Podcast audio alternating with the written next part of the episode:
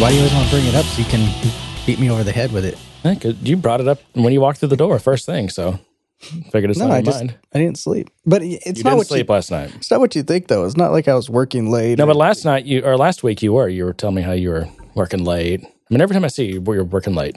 yeah, but last night wasn't because I was working late. I just I I went to bed. I I fell asleep for a bit and then woke up and I couldn't go back to sleep. Yeah. was just Did you go to bed early? Did you fall asleep early? not really. I No. mean, it was closer to 10, 10.30. Okay. Falling asleep early will sometimes screw me up. I, I have to make sure I don't fall asleep like at eight or something because then I'll wake up at ten thirty and I won't be able to sleep the whole rest of the night. or you take a nap during the day. Yeah, that can be bad too. And naps just don't work for me anymore. Well, if you if I get them early enough, then by the time I get up to by the time evening comes, it's I'm okay. I can go, I can go to sleep. It's Yeah. just I don't know. But like I was saying earlier, another thing that doesn't work for me is just the working late. That does not work for me. I, I don't know. Everyone's different, and I used to be able to to do that, but Yeah, Now it's the- just- my younger days. I mean, I could I could work some pretty late hours and You still, still be do. productive. well, you do that all the time. I can't though. I no, just, it hurts though. It hurts when I do it these days.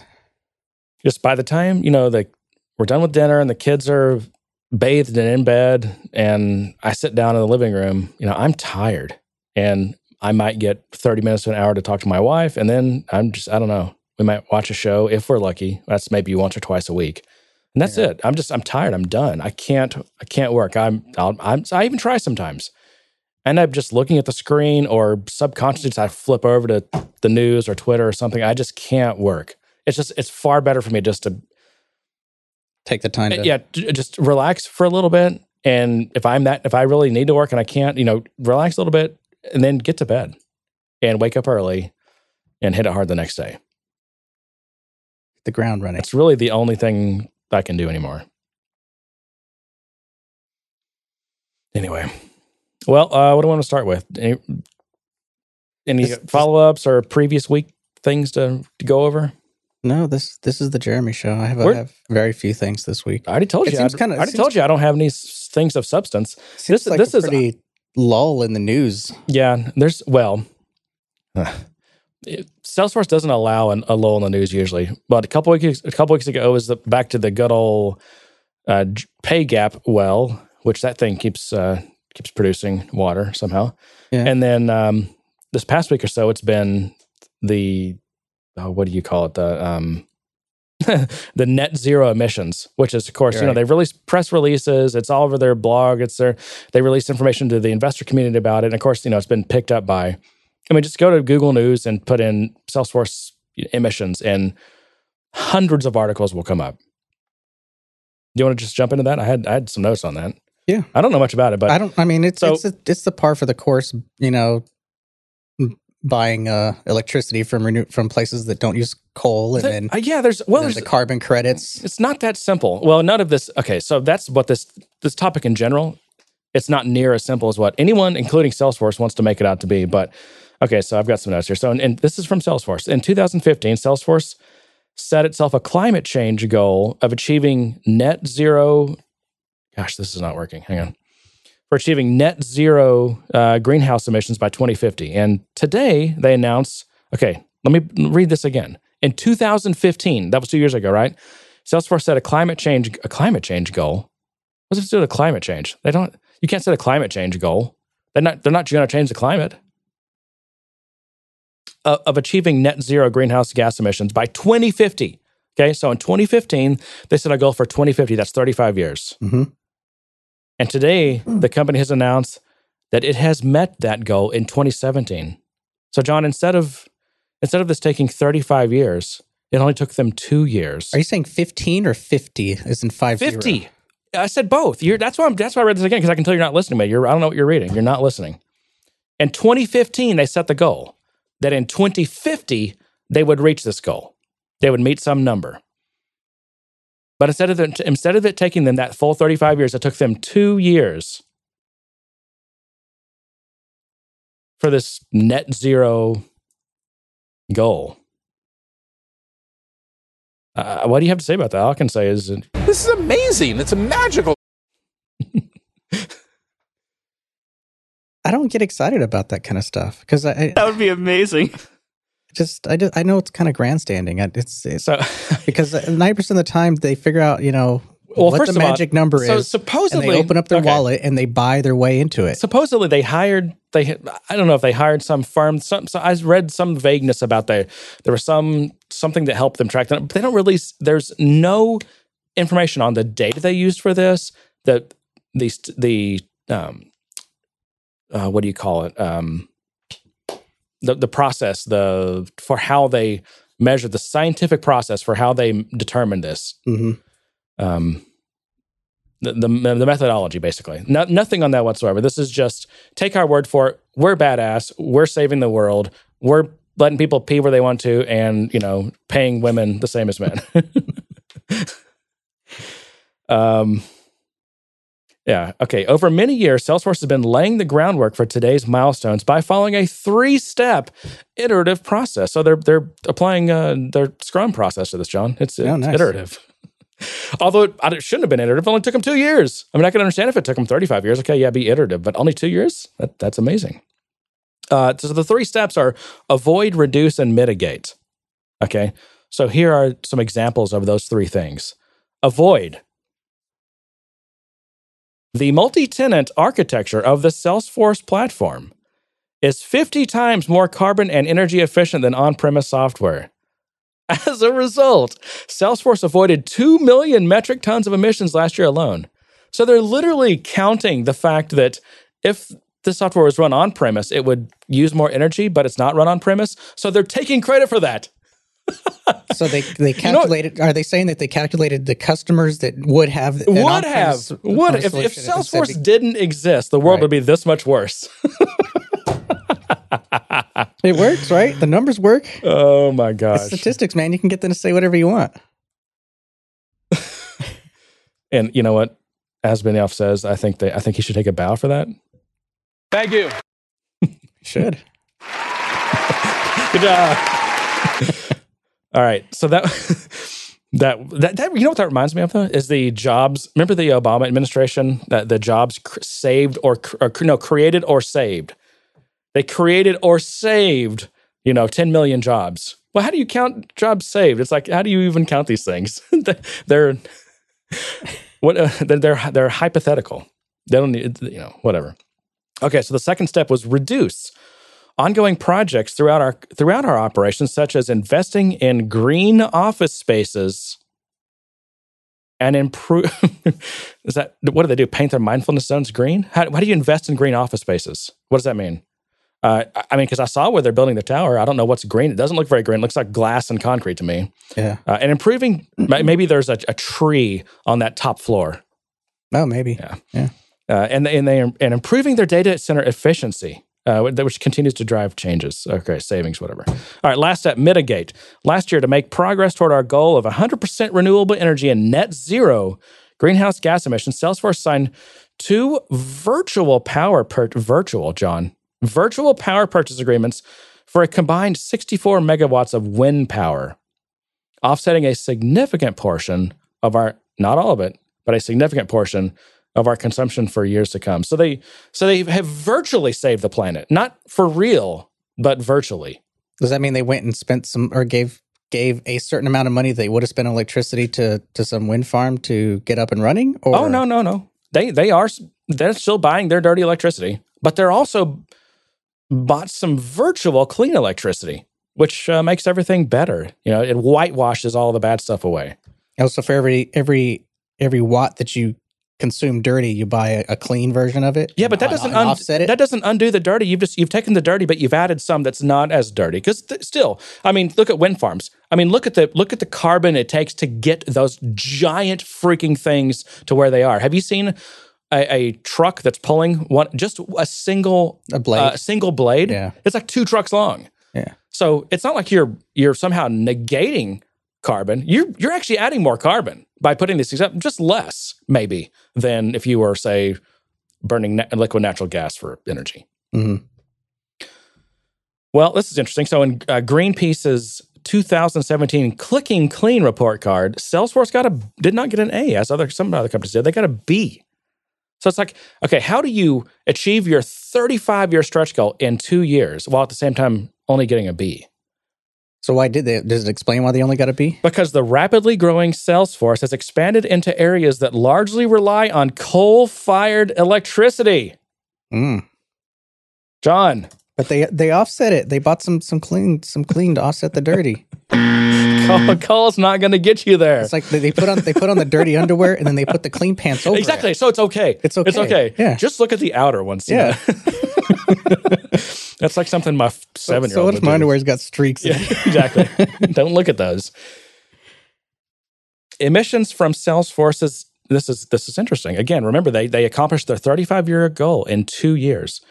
Em- this is from Greenpeace. Emissions from Salesforce's data centers more than doubled in a year's time, from 52,000 metric tons of CO2 to 110,000 tons of metric tons in 2016. Hmm. And you know what else? I guarantee you Salesforce doesn't count in this. The fact that they encourage, you know, hundreds of thousands of people to fly out there every year. How many how many hundreds of thousands of metric tons Yeah, what's the carbon footprint for I mean- Dreamforce? or or these all these towers? I mean, I know people have to work somewhere, but I mean, I don't know. But you know what? Maybe towers are more efficient than um than less tall buildings. I don't I don't know, but I mean, Well, ideally, if it's a brand new building, then they're building in a lot of new, newer, efficient technologies and air conditioning and all that kind of stuff that would normally be be pretty pretty bad. But I, but I love it that mo, mo, so much of this carbon whatever off or you know improvement is because of their multi-tenant. I know. It's because of the scalable metadata platform. oh man. Well, I have a It's not a bad argument. I have John. I have a, a quote from the late great George Carlin. I think sums this up. You ready? Okay. All businessmen are completely full of shit. Yeah, then mark that one. Yeah. so true.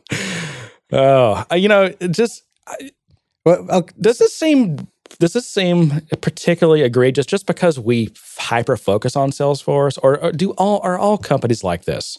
no, I well, no, it, all of them are like this. I mean, it, when Facebook opened up one of their new data centers, there's a big focus on on their carbon neutrality and you know and where they got their power and how they got their power and and and all that kind of stuff. So so when these bigger companies open their data centers, it, it, there is a lot of stories and and talk about you know how much energy they're using and and what the impact is to the environment. Yeah, uh, yeah, no. So you know, if this plays out like it did last time, we're over here giving you know talking about this. Next week, Google will be in the news for for uh for getting like a, a an F rating in in carbon oh, neutrality. right, yeah. Uh, Uber will get an F. That's who will get an F Oh yeah, because they're Uber horrible. They're horrible people. unless they're all unless every one of their drivers are driving around in electric cars. Oh, I mean, yeah, but it doesn't matter. They're they're well, I guess I guess electric would be. But then yeah, the thing with electric is, I mean, where do we get our electricity from around here? Doesn't matter. Well, it's all it's all you broke the chain. it's all you broke um, the chain. You're you're like non-renewable. so you're not you're not Yeah. you're not polluting. So Well, this has already got me stressed out, John. I'd I noticed you started out I just, just I didn't bring Oh. that up. I did not. I had to jump down to my notes. That was further down. well You- I- you because I was that. making the well because that's all that's the only news there is right now. There's not- no Salesforce news right now. Oh, all right. So we have we have beer again. This is from look at started look with at- beer. Look how pretty this bottle is. You- how much how much beer did you bring? This is a 750. This is, but it's not. I don't think it's high alcohol. It's it's it's low percentage. This is um Because you remember I'm running on no sleep here. this is this is from Jester King. It's called Dichotomous, but they do this beer uh, twice a year, and they have for like five years now. Huh. And every year they do, I believe, um, different fruits in it, and they also do it. I think they do it. Yeah, they what I say twice a year. Mhm. They do it. This one's called. This one is the 2015 autumnal, and then they have um, oh whatever the word is for the opposite time of the year. I'm, I can't remember what they call it, but Springle. yeah, that's I'm pretty sure that's it. Let's see. Jester King, Dichotomous, Hibernal, or Ibernal. I don't even know how you pronounce that. Um, but yeah, it, so they do it. I think with different fruit every time, and they do it at different times a year. And this is a spontaneously fermented beer. So Spontaneously. Right. So they don't they don't pitch like um lab produced, you know, highly controlled yeast to to ferment this. They probably put the beer into a coolship, an open coolship, and raise the windows. They have they have like a big, it's almost like a giant barn, and they just let all the stuff that's floating around. And they, they well, they also have their they have their own cultures that they've developed, like their own proprietary, just of their of all the barrels used they've used and all the fruits and everything they've got. They've been maintaining their own culture, just a mix of bacteria and and wild yeasts and stuff, native, all native stuff. But I thought I would read, read something about this. So, uh, at Jester King, all of our beers reflect the conditions of their production, where and when they were brewed and fermented. The ingredients we use for brewing: Hill Country well water. By the way, they're in just west of Austin, so that's Hill Country. Locally malted grains and native yeast and bacteria for fermentation all evoke a sense of place. However, we also like to think that our beers evoke a sense of time. Most seasonal beers on the market are brewed to be consumed in a particular season. Our mixed culture fermentations, however, work at their own pace, taking several months to attenuate and develop complex flavor profiles, and they don't lend themselves to per, uh, precise release dates. Instead, we like to make beers that, when finished, remind us of the moment they're brewed and the conditions of their fermentation. It's almost kind of like wine. So the, the, the condition, the season, and the, the year matters. Uh, yeah, It's it's not consistent, exactly. but but with, with that inconsistency, you, you get you potentially could get something really great. Ex- or or something bad, right? Or, I mean, Yeah. and they've they- they've certainly had to dump their fair share of batches when things just don't go well, especially when you're relying on wild and spontaneous fermentation. I mean, you could get some nasty stuff in there. Mm. But you know, Jester King. I mean, I- I- I- look at most breweries. I mean, their goal is to create the most consistent, shippable, shelf stable product, so that they're And to Every- slap a yeah, so that so that when it. you go to the store and you buy, you know, your Sierra Nevada Pale Ale, it tastes like it like you expect it to taste all the time. And Jester King just has from their begin from the beginning, they have kind of eschewed eschewed that. Is that the right is how you say that? Shoot what Eschewed. they have eschewed that. shoot. Um and they yeah, they they really try to promote the variation depending on what the malt is like, what the Mhm. what's floating around in the air, what the, the temperatures and things like that. So they anyway, all right.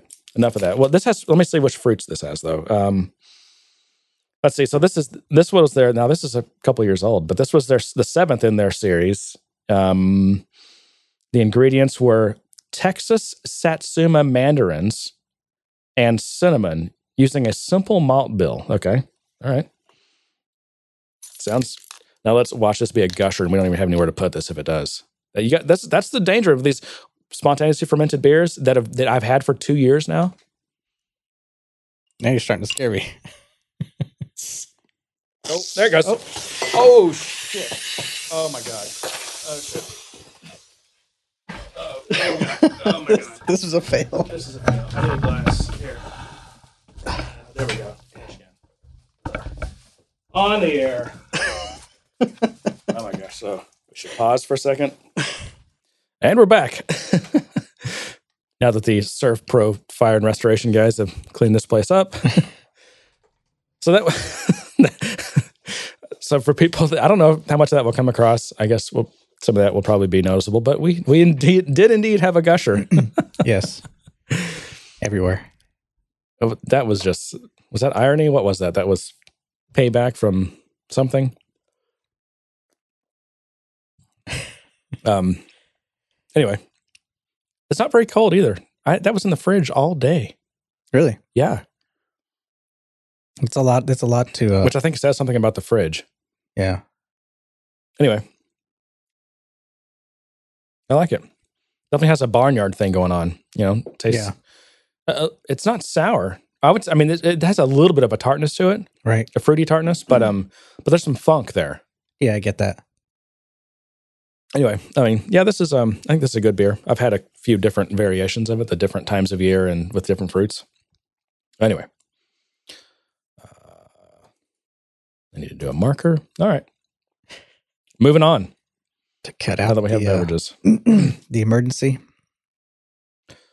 well, I, so I don't, I don't know that I have a lot of Salesforce stuff. Um, just random other crap. So if you tuned in for Salesforce stuff, you can probably just uh, skip the rest of this. Oracle has been continuing on a buying spree. I don't know if you've seen this. Who was it No. they bought a while back? Uh, they bought Apiary.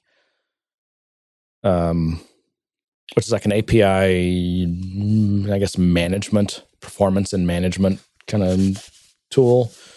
But um, just this week, they bought two companies that I saw Moat and Rec, uh, Wercker, which I, because of the way they spell it, I always read it as Wrecker.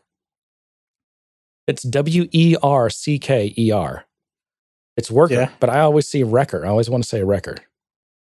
Anyway, um, and they're both, you know, kind of cloud development tools. So they're really uh, c- continuing to invest, I guess, in their rolling those into their cloud platform. Which I have you have you looked at their cloud pla- platform at all? Development No, I wise, haven't. haven't. either. I- I- you know, it's like how do you even get started on Oracle's cloud if you're not an existing customer with you know all the right logins and credentials? I don't even know how you get there. I mean, that's the point. I mean, they, they have so much uh, so much of a uh, I- legacy. I haven't They can draw. Yeah, and I, you know, I've got my hands full with with you know AWS and Heroku and Azure and CircleCI and CloudBees. I, I don't. I just haven't had a need. I, didn't, I haven't even really tried to go out and look. I haven't given them a shot, but that's my perception with Oracle. Every time I go to Oracle's website looking for something, I'm just like, I can't find anything here. Of course, Salesforce is the same way. You ever try to find something on? Well, no, they're I- better. Salesforce is better. Some of their more specific sites, like the, the developer side, I, I'll go to, but I, their, their website, I, I don't really spend a lot of time going to their website. Yeah. Every once in a while, I'll log in just to see, you know, I don't know what, what it looks like, but Right. Fill out a lead gen form. I guess, yeah. Okay, so Moat is a an online attention measurement system for agencies, brands, and publishers to improve their marketing. So this is interesting. They they uh, I watched a video that that was not recent, but it was from I guess their CEO, Mhm. and he's he's talking all about attention. And it's I guess there's a big problem with online advertising having to do with attention and basically uh, and viewability. That's what he was talking about a lot. Viewability basically saying that like half of the ads on the internet are, are essentially not even viewable. It's the equivalent of you're driving down the road and there's a billboard, but it's painted on the wrong side. Hmm. essentially, no one's going to see it. And then he's talking about you know how TV attention waning is how and how digital attention is improving. And so that's you know there's even though there's still way more you know ad dollars that go into TV than digital. It's it's it's continuing to change, but you know we've got the, again this viewability problem. It, he said it would be like you know in, in the TV as a TV comparison, if because what happens right now with TV ads, like your your content stops, and you know ads show up right there where you're looking, Right. and you're and the, and you you don't have a choice to scroll past it or whatever, right? That that's the model that we've always had. Whereas in the in the web, you know, of course, it's gotten horrible, but the way ads are supposed to work is they're kind of on the side or across the top, and they usually don't block content. hmm But again, I guess the Unless problem, you're on YouTube. I, I know, or, or these other just. I mean, heck, go to any web. I can't even go. I can't even go to Forbes or Fortune or any of these sites anymore. It, there's just they don't even work. Yeah, you're, you're forced to kind of sit at that, I don't know what you call it, a splash screen or something, but it, it's just an ad screen. Uh, I don't even mind that as much as once I actually get to the thing I'm going to, if there are so many and in the hundreds of advertising scripts and trackers that it that the page just basically never finishes. Sometimes they never finish loading. It just never finishes initializing. And I can't even scroll. I mean, it's Yeah. it's locked my Chrome browser up on the newest computer you can get. It's freezes my computer. Oh, then to make it worse, some sites will they'll page their content. So you get like a first couple of paragraphs, and you have to click next, and you get a whole new set of ads and Right. everything, and then you have to click next to keep going. I mean, tho- those when I see that, I just I close it. I don't even bother with it. anyway, apparently Moat is all about like viewability and and tracking um and, and measuring and and driving attention. So I don't know. They can automatically pull data from all these other systems like DoubleClick. Um try to look at other ones I recognize. Nielsen, Krux, Grape Shot. What I've never even heard of these. So are they just an aggregator to try to Well- find you know what type of medium is best for for advertising? No, no, I don't think so. I think what they're doing is they can they're aggr- well, first of all they're aggregating the data from all these different systems, but they're also measuring it in ways. And I think they have their own. In addition to those things, they have their own tools for measuring attention and viewability in order to again better know and better track and your the effectiveness, but also in in you know increase it. anyway, they've raised a total of $67 million. So they're a decent sized little shop. Hmm. And they've been profitable for the past two years, and their revenue tripled from 2014 to 2015. So they actually they had a, had, had a good business going. And Oracle says they're going to remain in, uh, independent. Wait a minute. They'll remain an independent platform within the Oracle Data Cloud. Is that a self contradictory sentence there? No. They'll remain independent within the Oracle Data Cloud. That's I don't think you can be independent if you're if you live within the Oracle Data Cloud.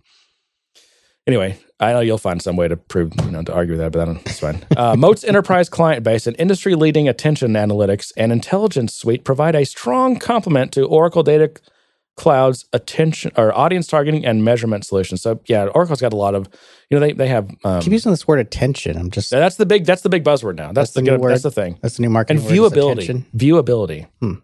Anyway, the other one, Wercker. So this wouldn't look like to me. It reminded me a lot of um, CircleCI, just the UI and kind of what it does. Except that, you know, they talk about CircleCI and CloudBees. They compare themselves to these, and I've never. I mean, I've used CircleCI. I've used CloudBees. I know people who have used both of those. I've never heard of anyone even using Wercker. I never heard of Wercker before.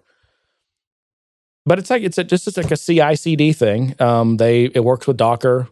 Okay, I don't know. It they they were a little thing though. They'd raised I think seven million in across three rounds, and they had they were a freemium model, so they may not may not even have even had that many paying customers. I think Oracle just liked their software, their system, and it's like, hey, we could you know just build that into our. So are they keeping the app or are they are they just doing an acqui-hire? Well, I think they're going to integrate the app and just make it part of the Oracle system. But uh, yeah, I mean, the, Oracle is definitely recognizing you know the need to you know buy all these little companies that provide these different pieces so they can put together a nice cloud development platform. Or you know, seems that's the goal. That's Oracle. so um, what was it last week when I was talking about um, the, the the most dangerous things in in software development, probably other other aspects of building stuff as well. It's it's not even the unknown unknowns. It's the things that you you know really well that are you think are just givens. Oh, we know those. We don't have to spend any time working on those. We already know those. You know Right. what's a, a, a similar example of that is. Have you ever had someone say, "Oh, you know, we've we had the system built on Microsoft Access, and we just want to re- rebuild the same thing, but on .NET or Salesforce or whatever," Yeah. and they and they want to shortcut the any kind of analysis requirements or un, you know user stories or planning or anything because just make it like this, but on Salesforce or Yeah. on whatever. And- And and actually, I've I've done enough of those uh, to know that I don't do those anymore. I- If if they don't if they want to agree to still fully participate in the in the development of the system, and they meaning the client, then I, I won't do it. It's just it's not it doesn't turn out well. But that's an example of that. It's like you think you know it so well that you don't have to spend any time thinking about it anymore, and that's that's just the opposite. of it. But anyway, I found a Mark Twain. I just ran across a Mark Twain quote. It ain't, uh, uh, yeah, it ain't what you don't know that gets you into trouble. It's what you know for sure that just ain't so. Yeah, that fits. Pretty awesome, huh? Yeah. I put that on my Skype status. I've been doing that. I've been I've been uh, making my Skype statuses interesting over the past few months. I really don't use Skype anymore. Yeah. Uh, we got a bunch of other stuff. I mean, there's random things. Uh, you see the H-1B changes, or the, supposedly the the make what is it? Um, bu- buy America and and and build America or work America, something like that. This initiative. No. Um, and it had a lot to do with buying American, but the, the the work part had to do with H one B visas, and there was nothing specific. Actually, I, I think I read part of this. I think it was an executive order. Nothing specific, really. It just basically told the regulators to, hey, do what the H one B system is supposed to do. Meaning, it's for I don't know the exact wording, but it's for like the best and the brightest. It's people that are really in demand and highly educated. Mhm. You know, those are the people who we want to be bringing into the country Right. um, not people to replace middle income earners and and hollow out the country, right? Which is or these, you know, the the biggest, um, I would say, what, what you know, sponsors or whatever of H one B visas are the three, you know, Indian outsourcing companies. So uh, Tata, Infosys, Wipro, I think. Uh, so that you know they have big shops in the United States. They bring in H one Bs, and then they you just use them to so that companies can basically outsource their IT or whatever to these companies for you know cheap or whatever. So I, you know what's interesting those you know as far as it applies to Salesforce or any of the companies we usually talk about, I really don't think it, it's going to make that big of a deal to them because when you look at the way they use H1Bs, and I've looked at the data, they appear to use them correctly. Like they're bringing in like really smart people and paying them well. You know, it's not this indentured servant, although they kind of are indentured servants because you're just stuck with that employer that sponsors you for was it five or six years, something like that. But they at least pay, seem to seem to be paying them. You know, oh, oh, again, they're getting the right people and they're they they're paying them fair fair wages. But it's the it's it's it's not you know again it's not the Facebooks and the Salesforces and the Googles. It's it's these uh, uh, you know I guess they're outsourcing companies or whatever whatever they're called that that have been abusing it. But that's going to change. I remember reading several months ago how you know those companies these outsourcing companies uh, had really started an initiative to start hiring uh, Americans because they knew they knew this was coming. Yeah, I remember us talking about that. you bringing it up before. It's just like, I mean, why do you why do you set up shop in America if not to hire Americans? Well, I mean, obviously because they can play the arbitrage and, and make money off of bringing in. I mean, I, it makes sense. It's it's it's a strategy, but well, you, you're, hey, you're it was, closer to your John, customers, and it, it was good while it lasted. you're closer to your customers. You can take them out for steaks, and that's true. And then there you go. It's all about the steaks, man. I, I haven't asked John here, and this is just a, a little thing, but it's been an annoyance of mine. Uh, t- hit me twice this week with different two different clients. Why are sandbox refreshes or or just creations so slow still? I mean, they're taking multiple days, and these are just for like developer sand or developer pro sandboxes. Yeah, and I just don't understand it because I I'm led to believe that Salesforce kind of has something to do with cloud computing. Maybe it may have even been involved in, you know, I don't know, at the beginning of it, creating some of this stuff. And if Salesforce is really cloud computing, when when when the load gets to be too heavy, you just add compute. But they're not set up. This is not, this is cloud. The, the pods don't scale that way, I don't think. Well, then it's not cloud. I, I just don't understand this. There shouldn't, I mean, and I understand if there's like you get a real quick spike, you know, maybe something happens or whatever, and you know, it takes some time for the system to scale up. But these things that are just, I mean, days after days after weeks after months after months, the sandbox, you're waiting in line. You're in queue. It's not that it takes that long to make a sandbox. It's just that you've got a thousand people in front of you add compute. This is cloud. This is why people pay $1,500 per user per year to not have to worry about this crap. But is that is that why the pod exists? Is to scale? I don't care about pods. I don't I shouldn't have to care about pods. I'm a Salesforce customer. Sales it's Salesforce is the most scalable metadata pl- intelligent customer success metadata platform ever, right? So why, why do I care about pods or whatever? Like, I should get what I'm paying for. It shouldn't take days to create a sandbox.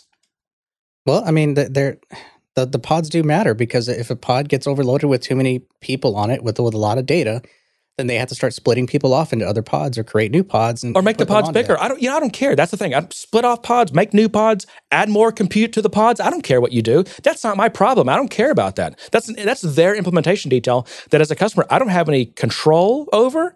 I don't really have any knowledge about. There's no, there's not a lot of information about it. There's nothing I can do about it. So I don't care. I just want that problem to be solved. I just want to get what I'm paying for. I want Salesforce to live up to their promise. Well, their promise to who? Because I mean, we got to remember that uh, when it comes to a lot of the stuff that we face I as pro- developers, I, I promise to pay Salesforce a bunch of money. They promise to provide a scalable cloud platform that gives me what I've paid for. And once you're in production and running, I think you're getting that. But the problem is, is the stuff no, that we John, face. No, I don't. I don't pay for just production. I pay for it all. It's not like sandboxes are free. C, does the CIO are you working with CIOs to go, man, I wish the sandbox refresh was, was a lot faster because it's costing me money? No. Oh yes, I do. When that, when we can't get stuff done because we're waiting, we've changed all of our dates now because we're waiting for. We didn't realize the sandboxes were going to take this long, or, or just the free refresh cycles are too long. They they actually absolutely do care about it. Well, well, well here's here's the thing then. Doesn't matter because you already paid for your three year license. I know you're stuck because another reason why it's not cloud. Yeah, I mean, I mean, you should be able to scale. I mean, it seems cynical, but I mean, once the once the deal's done and the licenses are, are there, I don't think there's much incentive for the platform to perform any better, other than for it to remain uptime for production. I don't think the sandbox stuff or anything else seems to matter. Yeah, I don't. Maybe maybe DX will change that. I don't know, but it, for the longest time, I know I felt like you know when it comes to developer and, and the platform itself, you know, we were, we were low on the totem pole because we had to get to the fastest 10 billion. I'm just reading it. This is I had to pull this back up just to find this because I thought this was an interesting characterization. This is a RedMonk article from today, Mr. James Governor. Here's this quote: "You want super cheap hosted storage and compute at web scale, payable by the hour? Just provide your credit card and uh, credit card details. Cost of storage keep crater- cratering because everything's now network. Telemetry becomes super easy." He's talking about cloud, and but that is not the cloud that we're getting with Salesforce. Well, that cloud is. We don't get payable by just what you use. We don't get scalable. We get limits. And we get you pay, you commit upfront to years of committed usage. And then you can't refresh the sandbox or your it takes 2 hours to run, you know, a not big amount of tests. Oh, well, show me your SLA then. Yeah, exactly. it, it just it blows the mind that, that people don't care about this. Like you know, I remember they also the, the, the lock in factor. No one cares about any of this stuff anymore. Did Or- they ever? Well, oh, absolutely. No, I mean, a bunch of articles were, pu- were published on CIO magazine or something that said you should be caring about lock-in, and everyone started caring about lock-in, and now no one cares. Everyone's now now the new thing is you should be on cloud. Why are you hosting your own data center? You shouldn't be doing that. You should be on a cloud Well, the, somewhere. the reality is the reason the CIOs don't care is because the CMOs and the and the VPs of sales took this problem away from the CIOs, and CIOs CIOs were like, "Oh, you're you're saying you want to do Salesforce? Okay, fine, go ahead do Salesforce."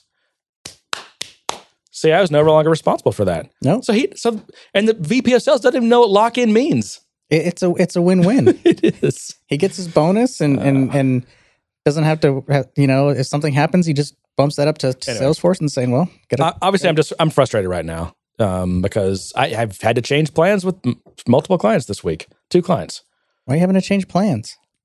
because we can't get anything done. We can't even spin up a new sandbox for QA. I can't spin up a sandbox for even for development on a new, for a new client. Hmm. So,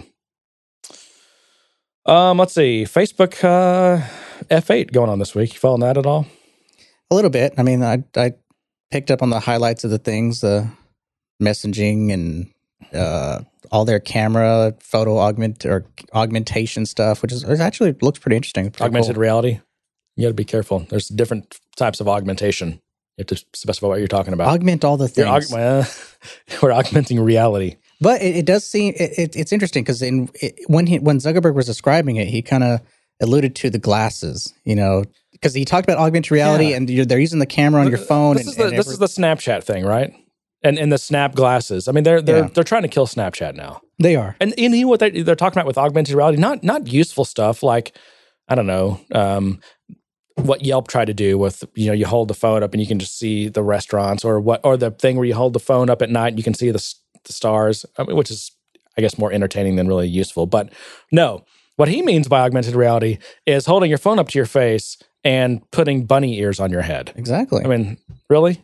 Yes. This is I know. I'm, this is literally where we're putting billions of dollars into this. because they know their audience. They know the audience they're trying to attract, and that's We're, the, the we're younger turning people into drones us- who can't get their phone out of their us face. old people don't get on Facebook. We don't share a bunch of crap. It, it's all the younger generation, Oh, you're and not those are snapping, the John? eyeballs they want for advertising because that's how they make their money. You don't snap? no, I don't even have an account. I don't have an Instagram. I don't have a Snap. The only thing I have is a Twitter, a Facebook, which I barely am on anymore, and um, that's it. Yeah. Slack, I guess. Yeah. Well, they're also so Facebook is also trying to kill Slack. Speaking of that, Yeah. So with this, uh, what's the what we talked about this before? The it's just their workplace. messenger. Nope, that's different. I was talking about workplace. You see the news Oh. on that? Uh, no, I I saw the logo, but I didn't get to dig into it.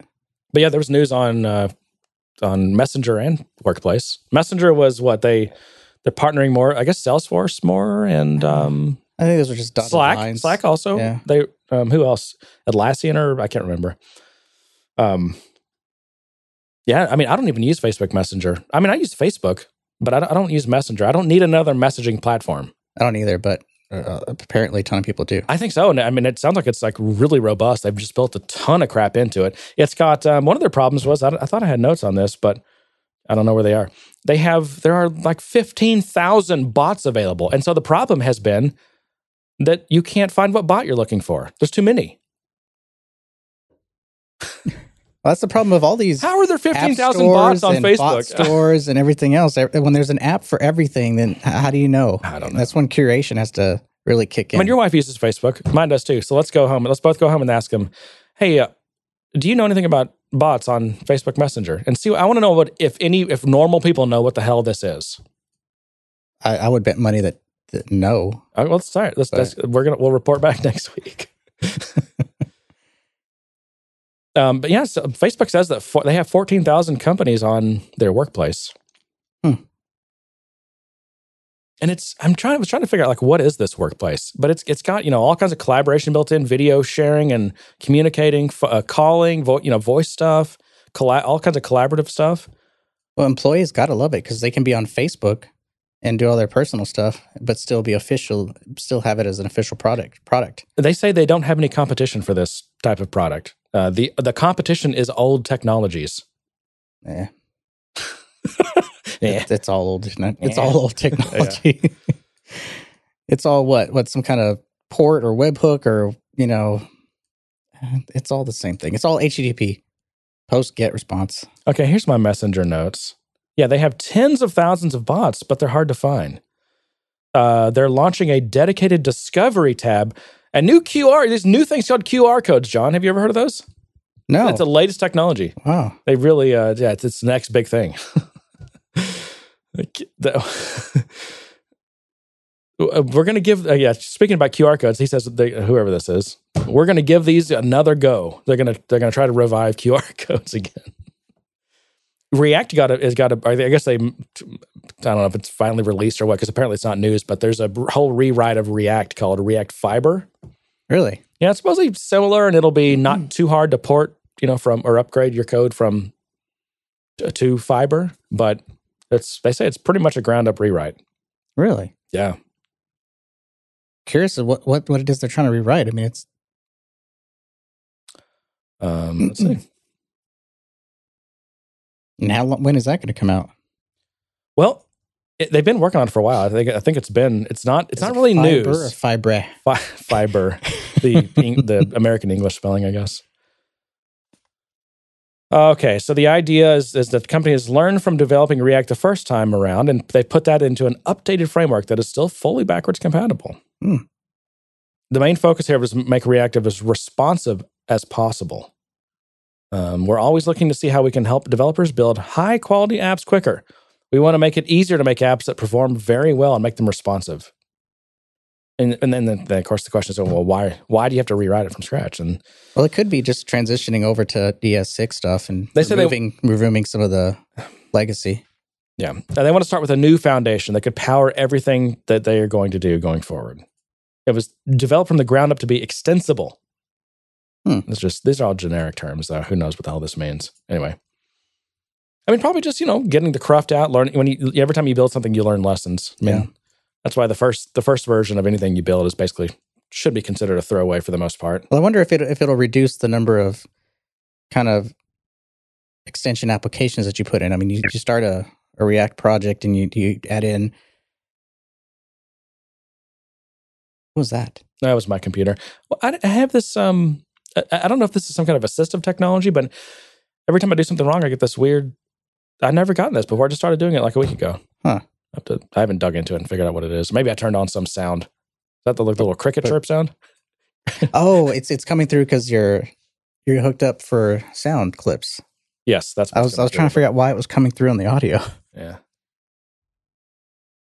Anyways, Yep. Um. so they announced it, but you can't use it yet, or what?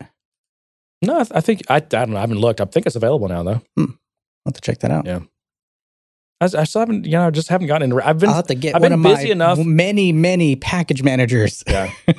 you know, speaking of just React and just all the JavaScript stuff, there's kind of some uh, backlash, I would say, you know, bubbling up around uh, what are they called? Ele- uh, Electron type apps, Electron apps specific- specifically. Really? Yeah. Why? Uh, just the fact that, you know, you end up, you know, you can easily end up just if you're a typical user with some apps and a web browser with, you know, many instances of full, basically full Chrome, first of all. Mhm. You know, every every siloed Electron based app is running full Chrome. Um, and that, you know, and Slack gets a lot of a lot of uh, heat for this. The fact that it's basically using at any given time like 10% CPU, even when nothing's happening, and it's a memory hog, and and it still is, just doesn't. It, you know, it's never going to feel like a native app. It's never going to perform as well as a native app. Yeah, and, and I don't know. Er, early on, whenever people started talking about web applications being the thing, and oh, you know, native applications were, were a thing of the past. I mean, that was one of my arguments was that it just they're they're not going to perform well. They're not going to be native. There's you know you're not going to have access to the to all the APIs and everything that are available on the OS. Yeah. But having said that, I mean, a, a lot of these tools and systems have have come a long way and have exposed a lot of that stuff. Yeah, and I think I mean the benefit that you get from because think about it, if you need to make you have a few options if you want to make a cross platform d- desktop app, right? Yeah, cross platform is a big a big you've got carrot. Um, you got web technology, so things like Electron. You've got these cross platform kind of like C C things like Qt. Yeah, you have to go back to really low level stuff. Yes. Um, what else do you have? What are your other options? I just thought of some about it now. They've just Qtip is the only one that comes to mind. There, there was a, there was a few others. I remember looking into this, but or I guess you know your third option is just Java. completely build different an app for each platform. Yeah. So given those options, I mean, there's I think I still think, I mean, yeah, there are some downsides to building an app on Electron, but when you look at the upsides, in many cases, I think it's a good trade off. It can be, especially if you're starting out and you're trying to trying to see the viability of your application. I mean, there are plenty of applications that started out using Electron or something like that, and then transitioned to native. I think a famous example, and it was wasn't Electron, but it was a, a web technology app, was um, the Facebook mobile app. Was its first version was? Um, Didn't they know, go back to web though? Nope, they're still native. I believe so. Hmm if that's a native app, that's damn impressive. But not. Well, I'm, I'm yeah, I remember at the time that when Facebook said we're we're going native because all this web technology just wasn't performant well enough. There was a bunch of people who came out and said you're just doing it wrong. We looked at the transactions. I remember that coming back, and and you're just doing it wrong. Yeah, I remember that. And they were able to prove that you know they could get it to work and be performant using web technologies. Yeah. I mean, yeah, but I mean, and, uh, what was it? Wunderlist did that. They started out with this kind of cross-platform, and but even when they transitioned to native, it still held a lot of its web technologies. Evernote. Um, well, the, the argument is, is that you know, it, it, by building it with web technologies, you get to market faster. You get that whole MVP. You get the benefits of the feedback and being able to pivot before you run out of money. You know, yeah. if you if you've said started started from the beginning to build native versions, you know, two or three different apps from the ground up, you may not even get to the point where you can get these things out the door. You're out of you're out of business. Yeah. Uh, Evernote's actually a different story because they built, uh, I believe, a .NET for Windows, and then and they had some C libraries, and then they ended up building building out more of their C library. Yeah, and then they went full C on on their Windows version. Okay, I'm sorry on their yeah on their Windows version, and then they, of course they had the what is it Objective C version in Mac. Right. Uh, let's see what else. Ballmer is in the news. I saw our, him our friend, our friend Steve Ballmer. He's he's I guess it, like, he's been working on this you know public database. Basically, it's a company. There's a company around. I can't remember what it's called, but they're the idea is to have a, a public database and a report that you know with this army of economists and you know professors and engineers they've been uh, assembling um, to oh it's called USA Facts but it's basically to take you know, all government data and just make this tons of government data available, particularly like around costs of things mm-hmm. and taxes and all sorts of stuff. He, he calls it it's like a 10k for government, so the annual report that public companies have to file. Mm-hmm. Is, you know, he said yeah, that was his analogy, but um, yeah, he's, he's put like ten million dollars into it. That's pocket change for him, isn't it? it's too expensive. That's it nice. is dramatically overpriced.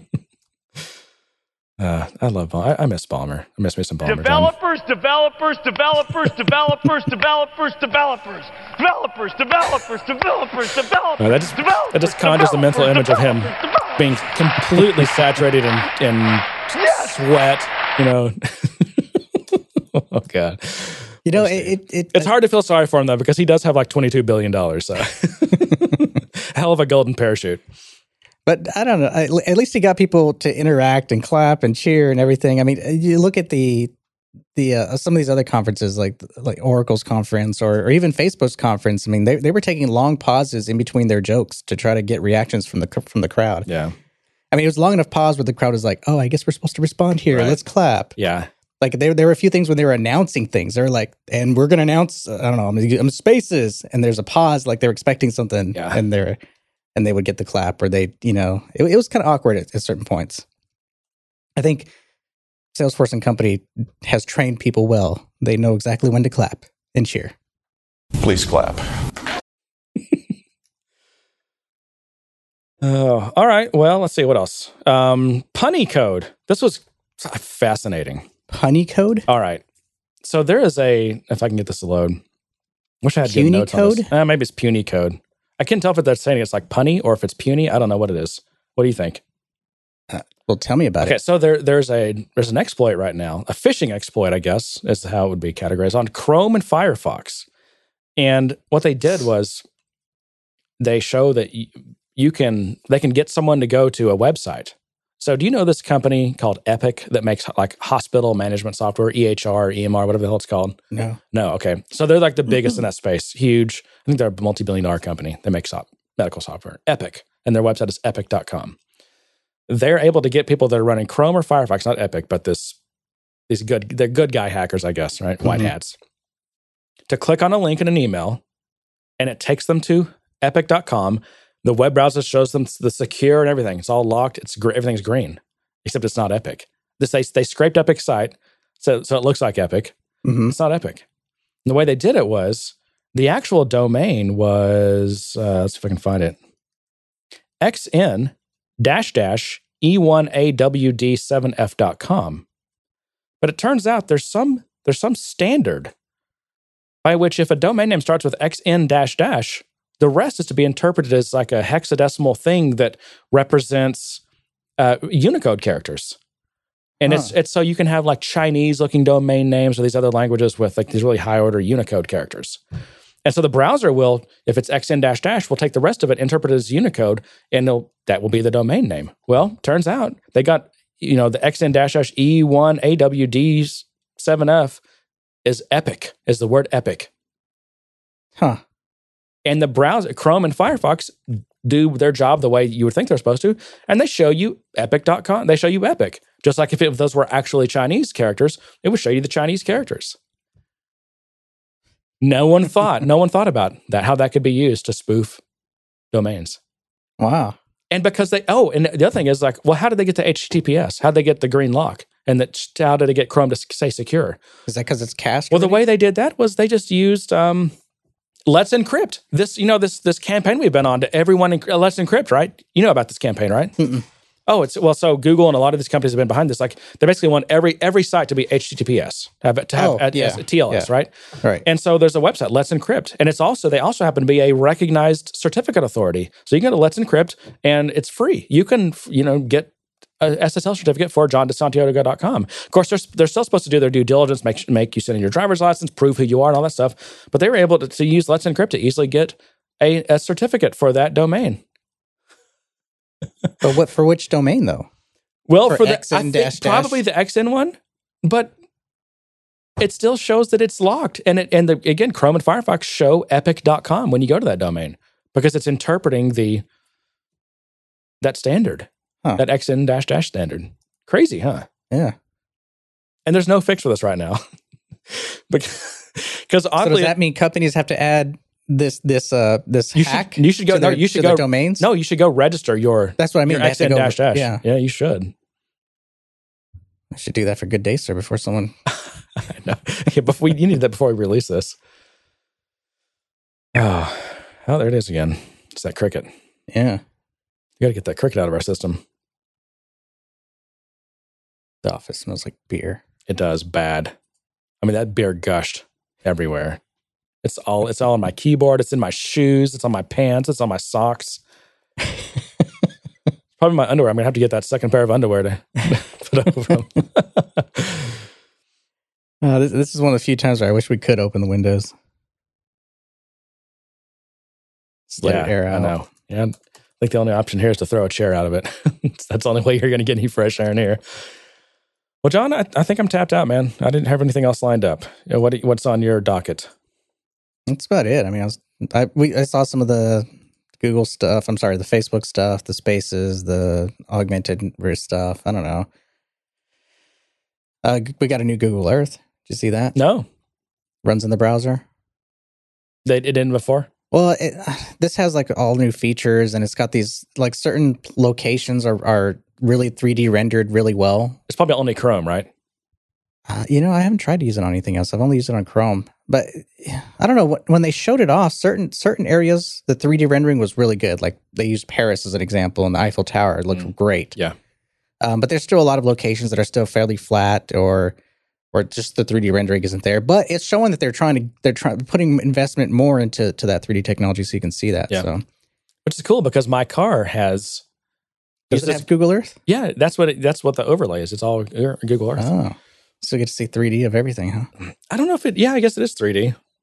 It, it Yeah, is it is pretty 3D. nice, but 3D. uh, I like using it just because I like to go see different places, and my, my daughter does too. She'll, she'll I'll catch her on Google Earth. She's just looking around at places. I'm I do the same thing. I'll get stuck for an hour, just like you know, browsing through. uh I don't know, like Afghanistan or some some random place.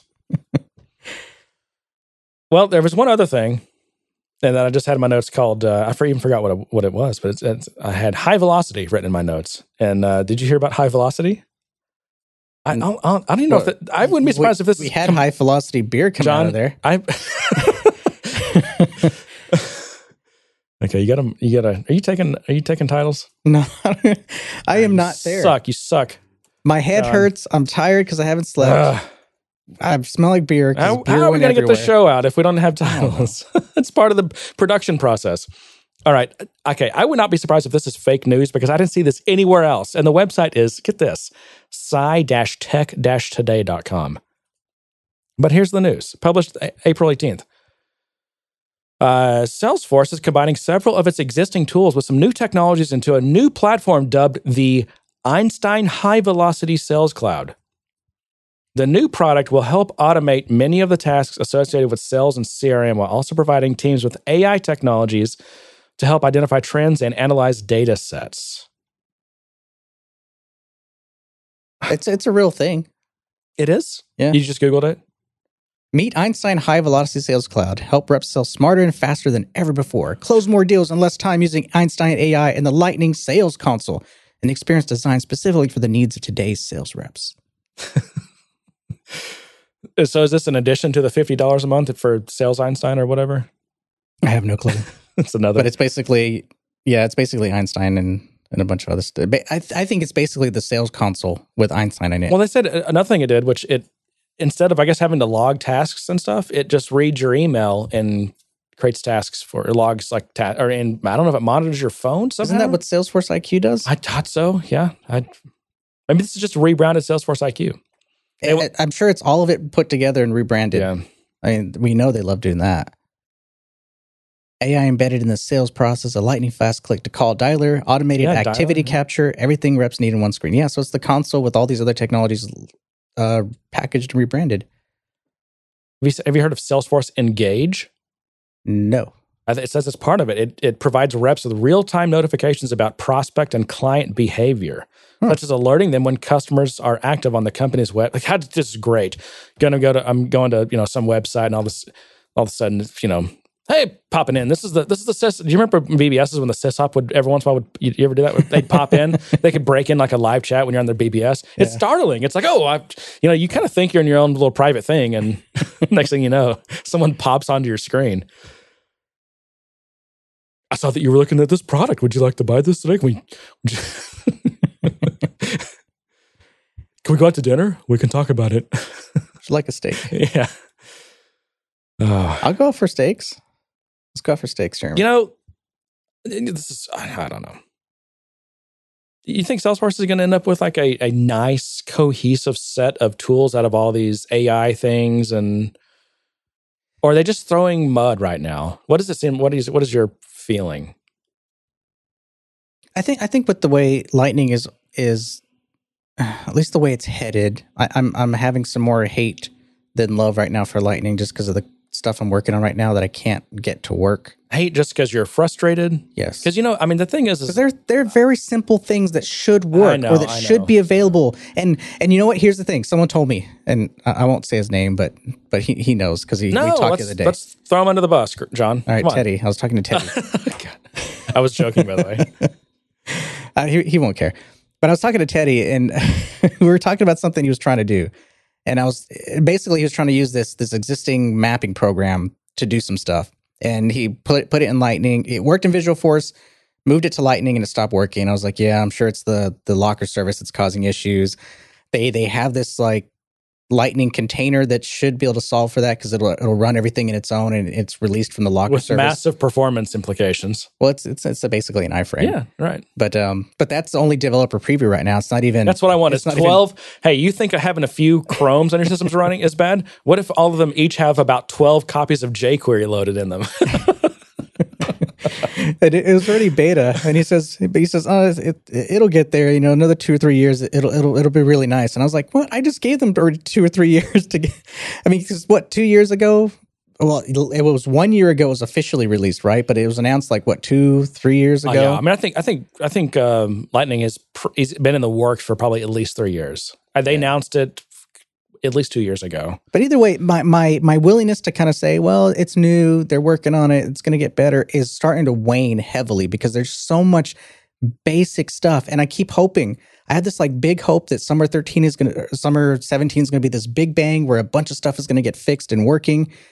But I'm really starting to to to wane on that. There's just so many little basic things that just aren't working that I can't do that I can't replicate proper functionality. And I because of locker service or, or because of the way that the API works, I have no way of working around it. Yeah, it it is really frustrating. Um, although the thing is, is you know, you know, you know that there are literally, I I think I'm think it's probably accurate, thousands of people, smart people that are working very hard on Lightning, not only performance stuff but also feature parity. You know, just continuing to implement features that are only available in Classic still. Yeah. And I did. I, did- and software is hard, especially software. I mean, I, I'm, I don't know. I mean, there are other examples, but this is there's there's not a lot of companies that have been through this process of basically being at a ten billion dollar rate and essentially completely reinventing their stack but here's the thing: in, in a lot of places, they in they place. sh- in place. in a lot of places they shouldn't have. I know. Uh, Take take navigation. It used to be the sidebar, and it turned out that wasn't the right thing to do. So now we're back to tabs. right. Take setup. Uh, I know, setup. John. Setup right now it looks a certain way, but guess what? I saw some screenshots uh, on Twitter of the next version of setup that's coming out, Mhm. and it looks more like the original classic. Well, I'm sure that they would be they would do a lot of things differently if they had the chance, right? But that's hindsight. You know, hey, at least they've admitted when they've done stuff wrong. They're, they've been pretty fairly bold yeah, but they've, that. they're, they're selling this. They're selling this hardcore. know, I. Everyone now, everyone that gets on Salesforce right now is on Lightning, and they're pushed towards Lightning. and and all of us, all the partners are getting told, "Let's build this in Lightning, Lightning, Lightning, Lightning." And we go to do this crap, and we're throwing all these freaking curves. We already have enough curves with Apex and everything, and all the limits, and now we have to deal with new curves. you mean the on band? Apex and the limit. That's a good name, actually. Although, are any of them developers? John, everyone's a developer. Oh, that's right. What are you That's right. about? Everyone's developers. Anyways, well, uh, well, that I mean, that just goes to show you all the all of the pain that we experience in, as developers also bubble up to the admins because they get to hear it from us. Yeah. But either way, it's just I don't know. I, I the the direction it's going and and and from what I hear of rumors of how the builder's going to get better and how the the you're going to be able to do a lot more things with it, other than the simple drag and drop that we have today and some very simple um, modifier fields and things like that. It's supposed to get a lot better. However, there's still a lot of really basic stuff that I can't get done. Yep. And it's frustrating. Yep. Because I know their main their main priority is selling more licenses. they have to. Yeah. I was just I was just in a discussion with someone on Twitter. Who was it? Um, oh, I think it was Zachary James. By the way, is that his real name? I don't know. I think so. This is an interesting name. Um, but no, just about Salesforce's, you know, their growth rate and how, you know, amazing. And it's, it's the, they're the fastest growing software company ever. And my point is, well, yeah, that's because they've been eating their tail to do it. Right. Yeah. they've been they've been buying cus you know they're they've been buying customers basically at, at a at a non traditional I won't say unfair or whatever, but just certainly at a non traditional rate. I mean, they're, they're therefore their cost of customer sorry cost of customer acquisition is off the charts compared to competitors. And I don't know where was I going with that. What were we talking about? We're, we're just talking about the growth in the platform, and you, you're talking about Um, Zachary I- James and a No, no, conversation of their yeah, growth How to rate. tie this back though? What um, I don't know. What were we just talking about? Well, I had made the comment that that I'm frustrated because there are things that need to be get fixed, but I know their Oh, priority is know what it selling is. licenses. That's thank you. That's what it was.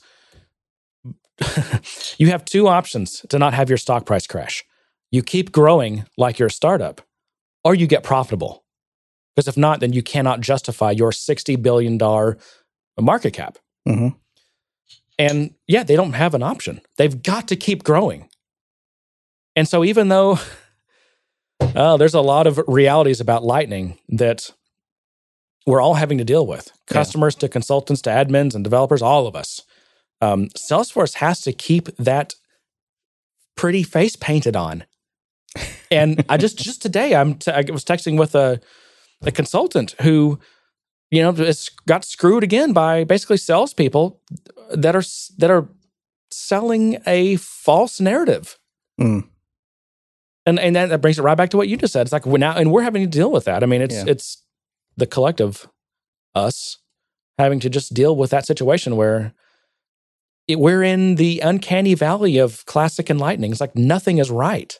yeah, There's no good way to do anything right now. There's no way that's somewhat future proof that also.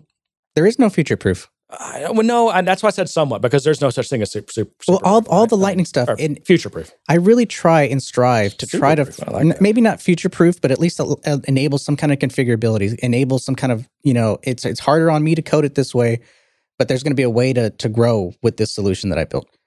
But I'm I can't do it. The, Well, the sir, um, tooling won't let me yeah. do it the right way. I'm having to sacrifice so many things, and even the things I'm doing now, like like I can't I can't put an output field or an input field tag on the screen, so I'm having to use explicit components for explicit field types, a, a date output No. and a and a text output. I know it would solve your problem. What? Docker lightweight containers. seriously, I mean, if uh, that's that's the frustrating thing, we've got this all this amazing technology for building apps and things that uh, are not available if you're on the Salesforce platform. I mean, theoretically, they we don't have to worry about that. I mean, Salesforce is they're they're, they're running all the platforms, they're managing performance, except sandboxes and all this other stuff, right? They're we're not supposed to have to worry about that. We can just focus on purely application code. But it's frustrating, like you said, when you you can't do things right or you're stuck. There's no good way to do. There's no good path forward. Like we, you're gonna have to build this thing, but there's really no good way to build it right now. Yeah, and then the stuff I'm building right now, I'm like, in a year or so, when this bug that's been around for forever gets fixed, I this needs to be redone. Yeah. I'm not. I, pro- um, will I be around to do that? Will the client want me to be around to be around to do that? Yeah. Will they be? Will they already feel burned by then? I don't know. They they probably won't notice, but I'll know it's there. I'll know that that it's not done right. I'll know that that that I'm using a I'm I'm hard coding. I have a switch statement that says if this field is this type, then then output this component, But- and if it's this type, output this component. I mean, in general, do you feel like customers are fe- are are feeling and noticing that they're getting burned to some degree on this? There's been some kind of broken promises and a lot of of um, wasted time and money because. I don't think so. I think I think a lot of times it comes back to So you don't think they're cognizant of this? I don't I don't think so. I don't think at a, at a big level. I think for the most part they're seeing some good things. I mean, there are some good things about Lightning and the features and the layout and even some of the newer components that are really nice and useful. Um, that I enjoy. That I you know I wish I, I look at something and go, man, I wish they would get off Classic and go into Lightning because then we could do this, this, and this, and it would be so much better for the users. I do have moments of that. Right. And so I think I think there's enough there that when people are able to get onto Lightning, there there are certain things to like about it. There are other things like performance and the stupid rainbow that it takes forever to freaking go away and all that kind of stuff. But I mean, that's all. That's It- all the stuff that you've got to assume is going to be fixed, though. right, and it has gotten better with each release. You know, performance has improved. I I see, you know, I still see the rainbow. I hate that I see the rainbow. I wish it wouldn't be there because it seems like it's it seems like the animation has to run once before it'll even refresh. Like everything's ready. Yeah. It's just I get we Um, got to wait for the animation minimum, to finish. minimum of one cycle of Yes, animation. exactly. I feel like I'm, we're still we're just arbitrarily waiting for the animation to finish, so it doesn't look like a flash. Yeah. But um, beyond that, I mean, there's still a lot of things. There's there's some new features of it that that look really promising and really cool. Um, I like being able to create components and put them anywhere on the screen and and, and Oh, not have to worry no. about You can them anywhere on the screen. You got to you can put them in the designated spots where Salesforce thinks you should be able to put components. Yeah, but but again, we're we are in a new world, so new lessons have to be learned. Uh, there's there's a whole new user experience thing that that's it's it's it's coming. A problem, Yes, A reckoning. because because you can put things wherever and you can put really lists on certain things. People aren't cognizant of of screen size anymore. I've seen people put two panes of detail and related lists on the same screen. I'm like, that's if someone's on their laptop, they're not going to be able to read any of that. But isn't this uh, mobile responsive, John? no, What? it is to a certain point, but when you have two defined areas, those two panels, like the split view panel, you have detail and related lists on two panels and you expand one or the other. One of them's going to be really small and the other one's going to be really big and it just it's not good. Yeah. But people are are are doing this kind of stuff and they're fine with it, but it's it's just if to my brain, They're developers, John. to my no, the, they're, they're not developers. No, yes, they are. You need to just you need to accept the new reality here. I, just because you can do something doesn't mean you should. Oh, that's true. in, in the world of draggy droppy, there, you still have to kind of think about it, how users are going to use this and how this is going to look and how usable or readable it's going to be when, when you throw this much information at people. Yep. Because you can literally throw a lot more information at people in some very ugly ways with the builder. Yep. And it's getting ugly. Yeah. It's getting ugly. Show title. Why does that have to be negative? Why'd be so neg? we already we already used that one, didn't we? I don't know. Did we? We're always negative. Well, John, I'm ready to roll trucks out of here, man.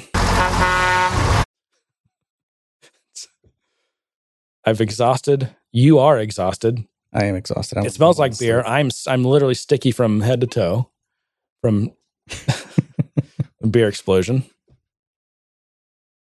Yeah. An- Anything else? No, that's Any it. parting words of wisdom from John De Santiago? Uh, no. Why don't you let people know how how they can? Do, do we not out. have any questions? No, when you we, we, we're getting no love on our email address info at gooddaysirpodcast.com. At least, at least, I mean, okay, the, we've been soliciting questions, right? Or topics. If people have suggested topics, we got nothing in a week. You know, we have in the into the thousands of people that listen to this podcast, and Well, not a single email. Here's my theory: is that people ask questions on the Slack, and we all jump in and we answer I them. know. There's no We have questions this. We have the, the idea, though, The thing is, when you when you put the topics on the Slack, then we discuss it in the Slack, and it ruins the topic. we could always rehash So the, them on the idea, podcast. no, the idea, and that's not any fun though. The idea with the email address is people can send us a, a topic privately or a question, so that it gets discussed on the on the on the show, and then it and then the discussion continues on in the Slack. Mm. But we got nothing. Big uh, big goose egg. so yeah, send us an email, even if you just you know want to say you hate us or you love us or whatever. Uh, but yeah, send us questions. That's good. Questions or topics. What else? Jeremy us. just likes questions because he Share doesn't us. have to do the Brett- research. so Brett Nelson is that is Nelson? Is that right? I think so. Uh, he um asked. He's asked us the other day. Hey, do you mind if I use your logo and put on my? No, absolutely. Use use the logo. No, absolutely. blog not, about us. Put us in blog. Yes, yes. Use it. You know, like f- please share. You know, spread the word. Put it on a white What- background. how- how- Put it on a white background though, Or because yeah. our logo's transparent. It Oh, looks best on a white okay. background. I need to. Probably white or black. Nothing else, though, right? yeah. Yeah. I mean, I'll, I'll I, I need to create one. Uh, Maybe I'll put it up on the website. I'll put like logo assets or something that people can use if they want.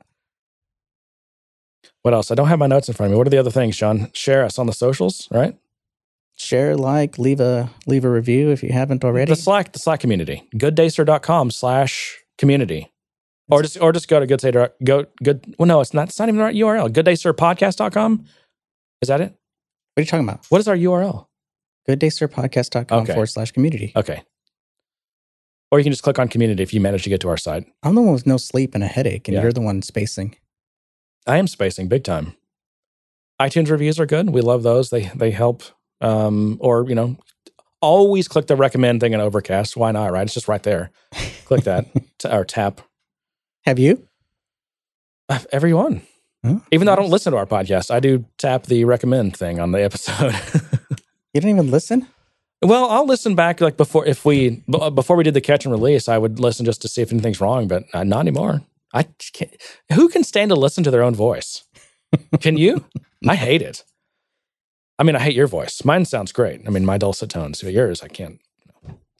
Is that why you add so many layers of effects on my voice? Yeah. I actually sound very different. So when people, when everyone meets me live, they're be like, "You sound totally different," and that's because Jeremy put so many effects I, on put, me. I have no effects. I mean, the only effects we have is EQ, and then- well, in addition, like I actually sound compression and closer that to stuff. Mickey Mouse, but he adds a lot of bass Right. into my voice. So Exactly. Crank up the bass. All right. Well, I think that's it, John. and to that, I say, "Good day, sir." You get nothing. You lose. Good day, sir.